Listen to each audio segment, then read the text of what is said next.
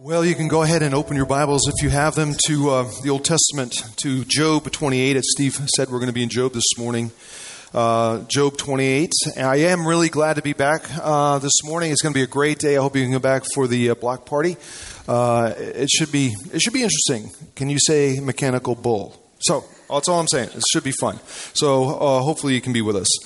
So, if you're a guest today, just so you know what we're doing this summer, we've been in a series called Moonwalking with God in which we're really trying to fine tune um, the art of remembering, you know, remembering who God is and what He's done for us. And we're doing it by retelling and uh, revisiting and reflecting on Old Testament stories just too good and too important to forget.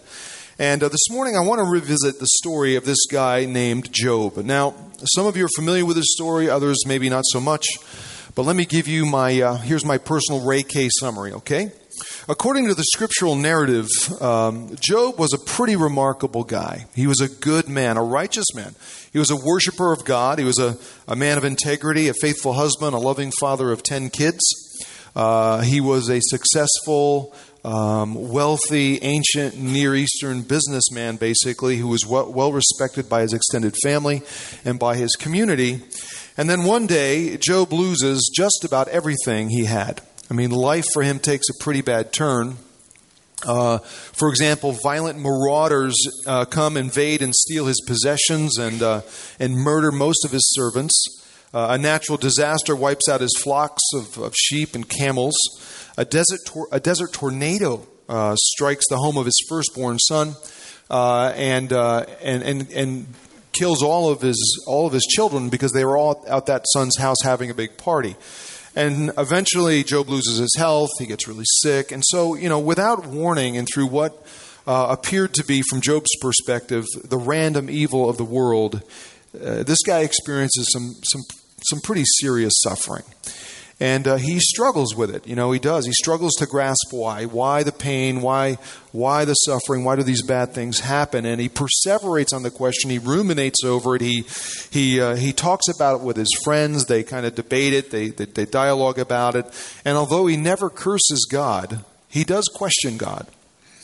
And it seems to me, from the first time I read it, that Job's story is really our story. Don't you think? Because pain and, and loss and tragedy and, and sickness and suffering, you know, not to mention the confusion, confusion over why it all happens, is a universal part of the human experience. It's my experience, it's your experience.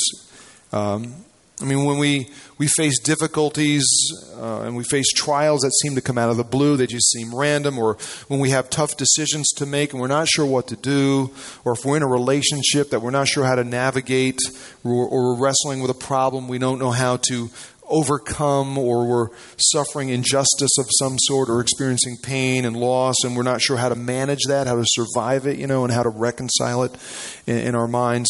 In the context of crisis, what do we do? We ask why. Like Job, we feel the need for some insight, for some wisdom to handle what life throws at us, and we sense this, this wisdom is out there somewhere. We just need to find it. And what's interesting is for Job, it's in the midst of his suffering and it's in the midst of his confusion that he has sort of an aha type moment. And he offers us a, a, a what is essentially a poetic brain dump on the, this whole topic of wisdom. In chapter 28, I'm not going to read the whole chapter, but in chapter 28, he says things like, beginning in verse 9, he says this. He says, People assault the flinty rock with their hands and lay bare the roots of the mountains. They tunnel through the rock, their eyes see all its treasures. They search the sources of the rivers and bring hidden things to light. But where can wisdom be found? Where does understanding dwell? No mortal comprehends its worth. It cannot be found in the land of the living. The deep says, It's not in me. The sea says, It's not with me. It cannot be bought with the finest gold, nor can its, its price be weighed in silver. Verse 20, he says, when there, uh, Where then does wisdom come from? Where does understanding dwell? It's hidden from the eyes of every living thing, concealed from the birds of the air. Destruction and death say, Only a rumor of it has reached our ears. And then Job says this He says, You know what? God understands the way to it. He alone knows where it dwells, for he, see, he views the ends of the earth and sees everything under the heavens when he established the force of the wind and measured out the waters, when he made a decree for the rain and a path for the thunderstorm. Then he looked at wisdom, praised it, and confirmed it and tested it. And he said to the human race, The fear of the Lord, that is wisdom, and to shun evil is understanding. Now, there's a lot that we can learn, you know, from the whole story and life of Job, and maybe sometime we'll we'll take a long, hard look at it. But but in this one um, reflective soliloquy here in the middle of the book, we find Job summarizing what his painful experience uh, was teaching him, teaching him about wisdom. And uh, there are several things that he tells us, and I, I want to just talk about them briefly. Uh, the first thing he emphasizes is the value and elusiveness of wisdom, right? I mean, he says eh, wisdom is so precious that as human beings, we search for it. And just like we pan for gold in rivers, just like we dig through rock and tunnel into mountains to find jewels and other precious metals, we go to great lengths to find wisdom because there's just there's just nothing else on earth earth that compares to it. It's, it's invaluable. You know, we can't buy it with gold and silver or cash. And yet, as much as we want it, as hard as we look for it, as hard as we work to, to get it, we just can't seem to obtain it. In fact, with very, very poetic language and imagery, Job says wisdom seems nowhere to be found within the creation. He, um, he personifies creation. He, he tells us, you know, the ocean says, I don't have it. And the birds, well, they don't know where to find it. Even death says it's only heard rumors about it, i.e., wisdom, you know, cannot be found in the land of the living. So now, what is Job getting at here? Well, I think he's telling us, look, despite all of our um, our desires and our abilities and and uh, our achievements, as finite human beings, we just cannot solve the mysteries of suffering. We're unable to reconcile the full meaning and purpose behind it, especially when it happens to reasonably good people, especially when it happens to us. Nothing in, in our world explains it. And that was true in Job's day, it remains true today. We can fly to the moon and, and go on to explore Mars. We can map the human genome. We can identify subatomic particles. We can compose symphonies, write poetry like Keats or Frost. We can paint like Rembrandt or Roy Lichtenstein. We can design faster and faster computers. We can develop greater technologies. But in and of ourselves, can we ever hope to find wisdom? the kind that speaks of ultimate reality and truth. And Job, Job answers, he says, No, not on our own we can't. Not even Google can help us. That's in the Hebrew, just in case you're wondering. Now, before we go on, let's let's let's define wisdom because you know you got to wonder what is Job talking about exactly. Well, in the ancient Hebrew uh, in the ancient Hebrew language, there are two common words for wisdom. Uh, and Job uses both of them together here several times. For example, in verse 20, he says, Where then does wisdom come from? Where does understanding dwell? The first term he uses is the ter- Hebrew term chokmah, which means to master something or to be skillful.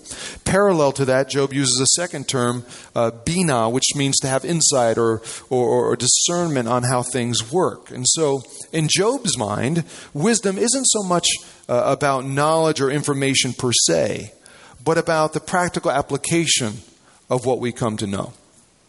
Uh, in the same sense, all throughout Scripture, wisdom refers to skillful living. You know, the ability to discern and to follow uh, God's design for us as human beings and lead good and healthy, helpful, safe, satisfying lives. But here's the deal wisdom isn't just about knowing and submitting to God's moral law. And we need to, we need to recognize that. Don't get me wrong. I mean, obeying God is smart and absolutely the right thing to do, and we're called to do it. But but wisdom is also about discerning what to do in the high percentage of life where moral laws don't apply. See, sometimes our approach to life is very secular. We're like, all I need are the facts, just get me the facts, I'll go from there. Other times, our, our approach is very religious. All I need are God's moral laws, God's moral rules. Give them to me, and I'll go from there. Um, and in some cases, these approaches work. I mean, sometimes all we need are, are facts, right? What medicine should I take that's going to help me get better? I'll take it. Uh, in some cases, all you need is moral law. You know, should I commit adultery? No. Should I steal? No. Should I murder? No. That's easy. But what about other situations in life where we face questions like, what college do I go to, or do I go at all? Or, you know, do I get married or not? Do, and if so, do I marry this person or do I marry that person? Do I follow this career path or that career path? Do I move or stay put? Do I speak out or keep my mouth shut? Right? You see what I'm saying?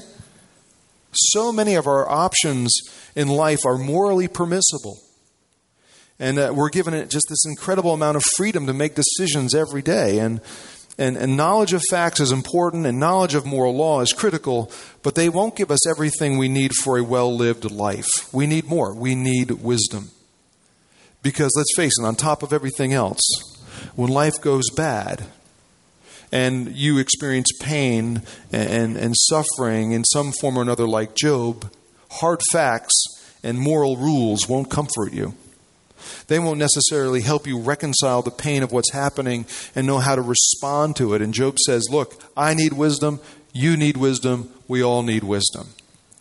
And coming to that conclusion requires, uh, requires two things. First, uh, it requires recognizing the complexity of life. I mean, if you haven't figured it out already, life is rarely simple. I mean, we are all very complicated, physical, emotional, intellectual, social, spiritual, imperfect beings, trying the best we can to exist and live out life together in a very imperfect world. And on some level, we all know this. And yet, we often set our sights and our hopes on simple answers and easy solutions. And that's true of, you know, that's true of religious people, that's true of irreligious people. For example, the secular relativist says it's very simple life is irrational. It's nothing more than a biolog- biological accident, a freak of, uh, of, of the cosmos. It's, it, there's no ultimate meaning to your existence, and therefore live however you want. Do whatever you want. It doesn't matter. On the other hand, the religious moralist says, wait, wait, wait, wait, there is meaning to our existence, and if you're good enough and you work hard enough and you follow the rules just right, everything will go right for you.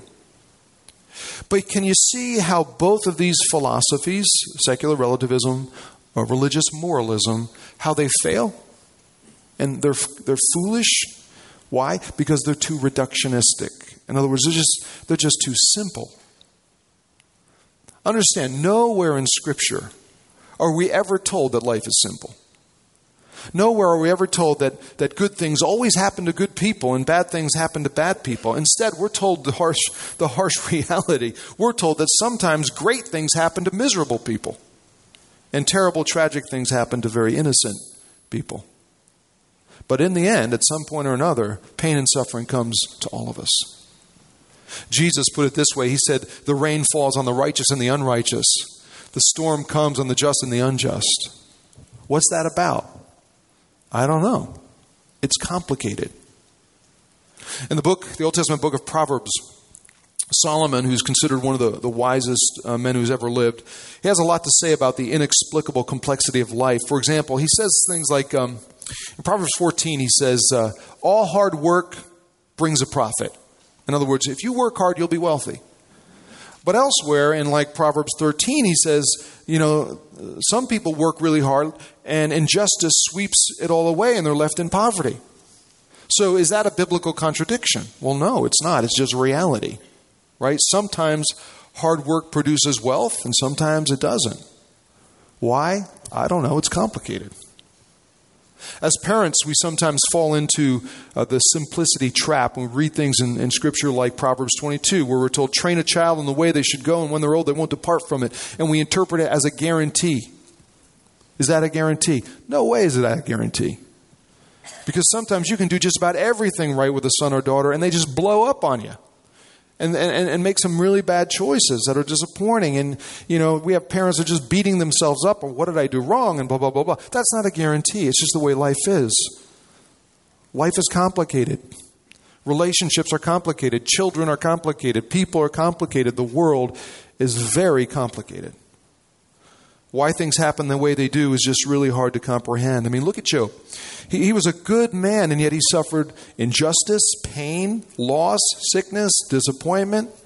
And so, you know, he most certainly recognized the complexity of life. The second thing wisdom requires is that we recognize our own human limitations. You know, Job was an intelligent, articulate, respected, successful, moral guy, but he realized, you know, he didn't have all the answers to the questions of life. He humbly admitted needing help from outside himself. Again, in Proverbs, Solomon uh, has a lot to say about wisdom. And, and, and one of the things he says is, Do not be wise in your own eyes.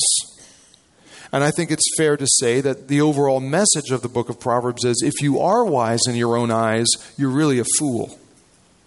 But if you're a fool in your own eyes, then you're on the path to, to, to, to wisdom. Because arrogance will get you nowhere. And Solomon summarizes it this way he says, With humility comes wisdom. So you see, Job is telling us that wisdom is, is valuable. We know it, we need it, but it's elusive. It's elusive. It requires we humbly recognize the world is complicated and our understanding is limited. And so we, we won't find true wisdom in ourselves or even within the creation, the land of the living, as Job puts it. So, where then do we find it? We find it outside of ourselves. The origin of wisdom is God. Job says God understands the way to wisdom, He alone knows where it dwells. In other words, he's saying, look, there is, there is true wisdom out there somewhere. Somebody knows everything about the universe, how it works, how it functions. Somebody knows about humanity, what is good and right and healthy for us. There's somebody who knows the correct path to take, the right choice to make, the best thing to do. And that somebody is God, the creator of all things. Famous, uh, famous 17th century theologian, pastor, and poet Isaac Watts put it this way. He said, He formed the stars, those heavenly flames. He counts their numbers, calls their names. His wisdom's vast and knows no bound, a deep where all our thoughts are drowned. I like that. That makes sense to me. Not everything makes sense to me. When I was back in um, grad school, I had an Old Testament professor. His name was Dr. Meredith Kline. The guy was absolutely brilliant, and I took him from one of my for one of my first um, uh, one of my first grad school courses. And uh, he was talking, man, and I didn't know what this dude was talking about, and I, it was so over my head. I just tell you, the truth is, I got an F on my first exam uh, in his class. I got better, uh, and it wasn't in the class wasn't in Job, so don't worry about it. It was, it was all good. But um, sometimes Dr. Kline said things that made a lot of sense to me. In fact, he he did write a commentary on Job, and in that commentary, he says this. Wisdom is directly connected with God, who is the source of wisdom. A man's acknowledgement that he and his world are subject to the Creator is the lifeblood of wisdom. A man begins to be wise when he ceases to strive for wisdom independently of God and in his own power.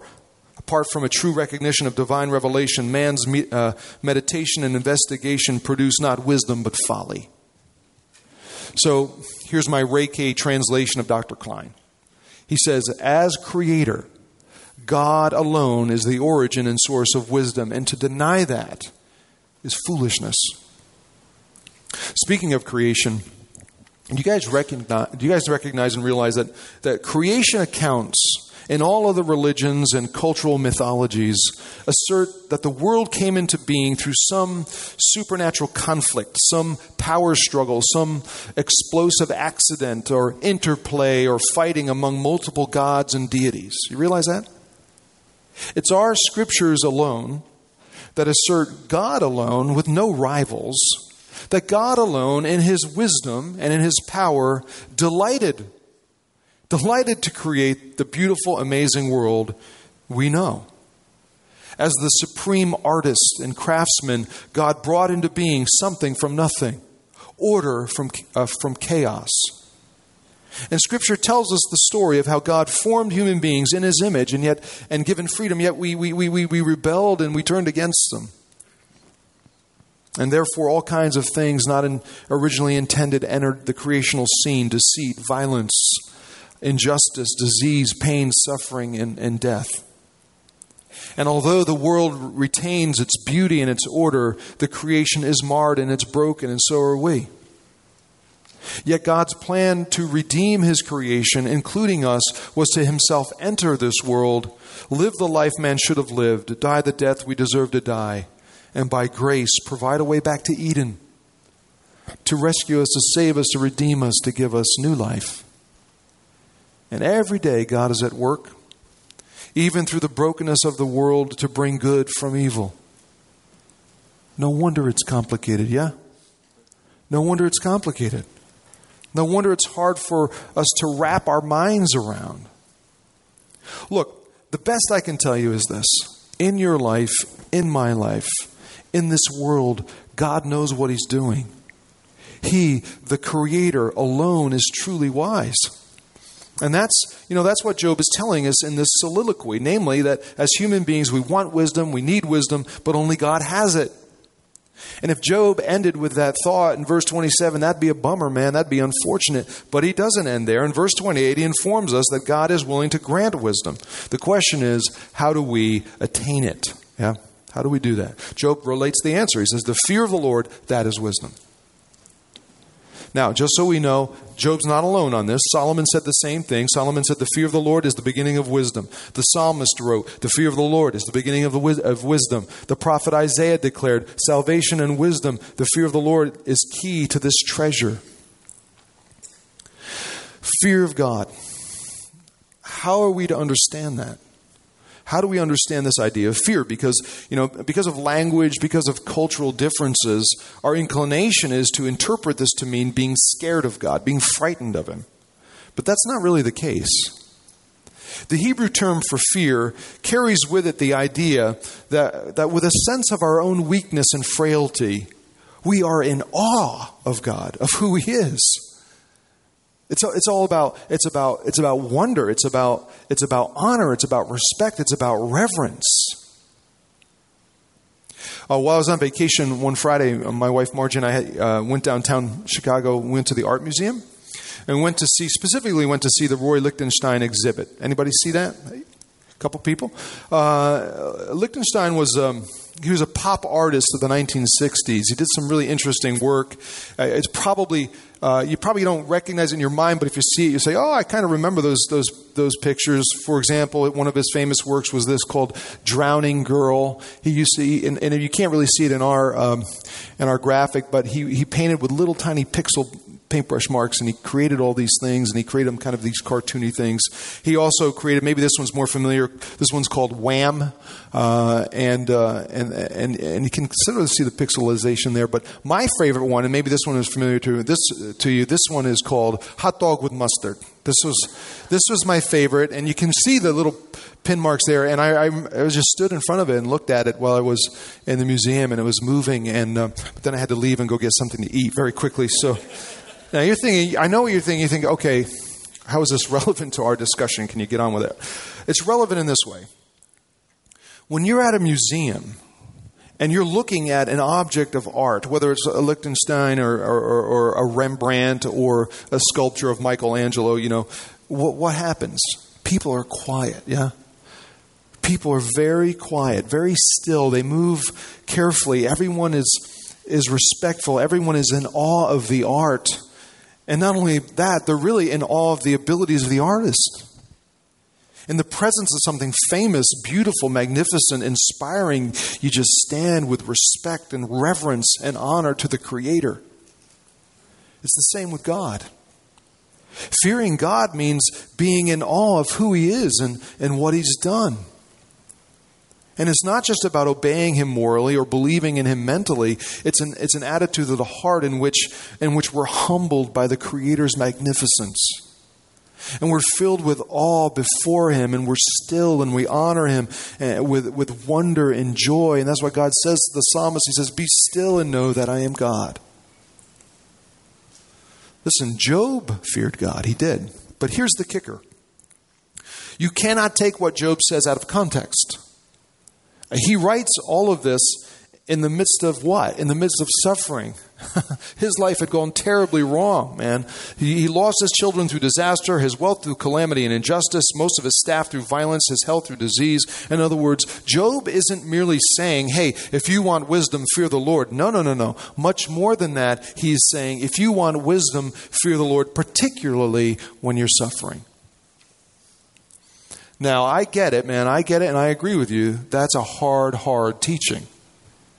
I mean, fearing God when life is good, that's easy. That's a no brainer. Revering Him, honoring Him, humbly trusting God when life stinks, you know, when we're confused and we're uh, angry and we're distraught and we're in pain, that's hard. It was hard for Job. And just like you, I struggle with this, this idea. And again, at, at this point in my life, I don't have all the answers, but at this point in my life, the best way I see it is this way. When my kids were little, I remember taking them, to, we took them to the doctor's office, right, for their shots, their inoculations. And if you're a parent, you've been through this. If you if you're a kid and you have memories of this, nightmares of this, uh, you know how it goes. Everything's fun and good and happy and giggly until you get into the office and that first needle hits its spot, right? And then suddenly, I mean, the look of betrayal and confusion on their little faces. You know, their tears are just streaming down and they're looking as if to say, Dad, I thought you loved me. You know, how could you do this to me? Ouch. This hurts a lot. Stop this. Why don't you stop this? Why, why would you allow such random pain and suffering into my life? Everything was so good five minutes ago. I don't understand it. But of course, you know, as a loving parent, we say what? We say, look, I know, I know it hurts. Be still. Good will come of this. You can't understand it now, but the pain will go away. Trust me. You need this. This is going to be good for you. Do you realize that we are in the same place, the exact same place, spiritually speaking? The fact is, the distance between the understanding of, of a baby and the wisdom of a parent is nowhere near as great as the distance there is between our understanding and the wisdom of God. I mean, sure, painful things happen in life to all of us. And they may appear random and they may seem to carry no good purpose, but in the midst of our tears and our confusion, like Job, we, we must fear God. We must be still, honor Him, revere Him, trust Him, because He knows what He's doing. He alone is wise. In fact, in fact, if you think about it, we have an advantage over Job we know that God not only sees our pain, but completely understands it because in Jesus, ultimately in Jesus, God Himself came into this broken world and experienced loss and pain and injustice and betrayal and brutality and pain, violence and death. In other words, suffering is God's experience too. And His suffering has brought about eternal good, the possibility of our rescue you realize among all the religions of the world, biblical Christianity alone claims that deity became uniquely, uniquely and fully human in Jesus, and that God Himself knows firsthand what suffering is about. He understands it. He suffered for us. And I find comfort and hope in that. Listen, the life God gave Job, the life that He's given us, uh, is an incredibly good and beautiful thing but it's complicated sometimes, right? It's complicated sometimes. In a broken world with broken people, things happen, man. Things happen. Tragic things, uh, sad things, unjust things, seemingly random, senseless, pointless, painful things that are just unavoidable. Suffering is a harsh reality of life that we just can't fully comprehend. And, you know, I don't know, maybe, you know, maybe you're going through something right now, maybe individually or as a couple or as a family. You're just going through something now that's really, really hard. It's really hurtful. It's really confusing. And you're struggling. And you're looking to God saying, Father, I, I, why is this happening? Things were so good. Why is this happening? I, I thought you loved me.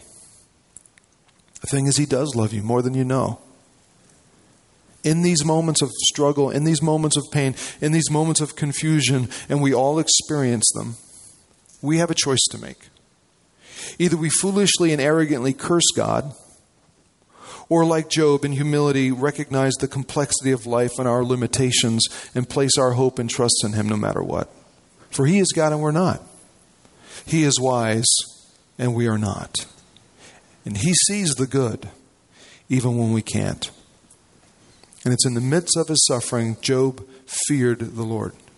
He feared God. He honored him. He revered him. And he said, Naked I came from my mother's womb, and naked I will depart. The Lord gave, and the Lord takes away. May the name of the Lord be praised. Though he slay me, yet will I hope in him. And that, my friends, is wisdom. Let's pray. Our Father, I'm grateful for the opportunity to be back with my friends, and um, we're also grateful, Lord, for all the good things that you give us in life uh, life itself, family, friends, um, the creation all around us, the beauty of it. You've given it to us to enjoy, and um, and yet, in the context of the beauty and and and all those good things, there comes pain. There comes suffering there are acts of injustice. There's violence. There, there are things that touch our lives and touch our relationships and touch our families which are inexplicable. We don't understand them and they hurt and we're confused. And uh, none of us are exempt from that. We all experience those moments. And I'm not sure what my friends have been through this summer. Um, but maybe maybe some of us are just really struggling right now and are having a, a difficult time being still. And we're, we're kind of crying out lord why why i thought you loved me? But the reality is you do more than we can even know. And in the midst of the pain in the midst of the suffering in the midst of the confusion uh, father we must recognize life is com- complicated and we have limitations. But you are god are all wise and all good and all loving. And so we trust you. We trust you with all we are. And we know that you have suffered as well and understand um, our experience. We love you for that. And we worship you in Jesus' name. Amen.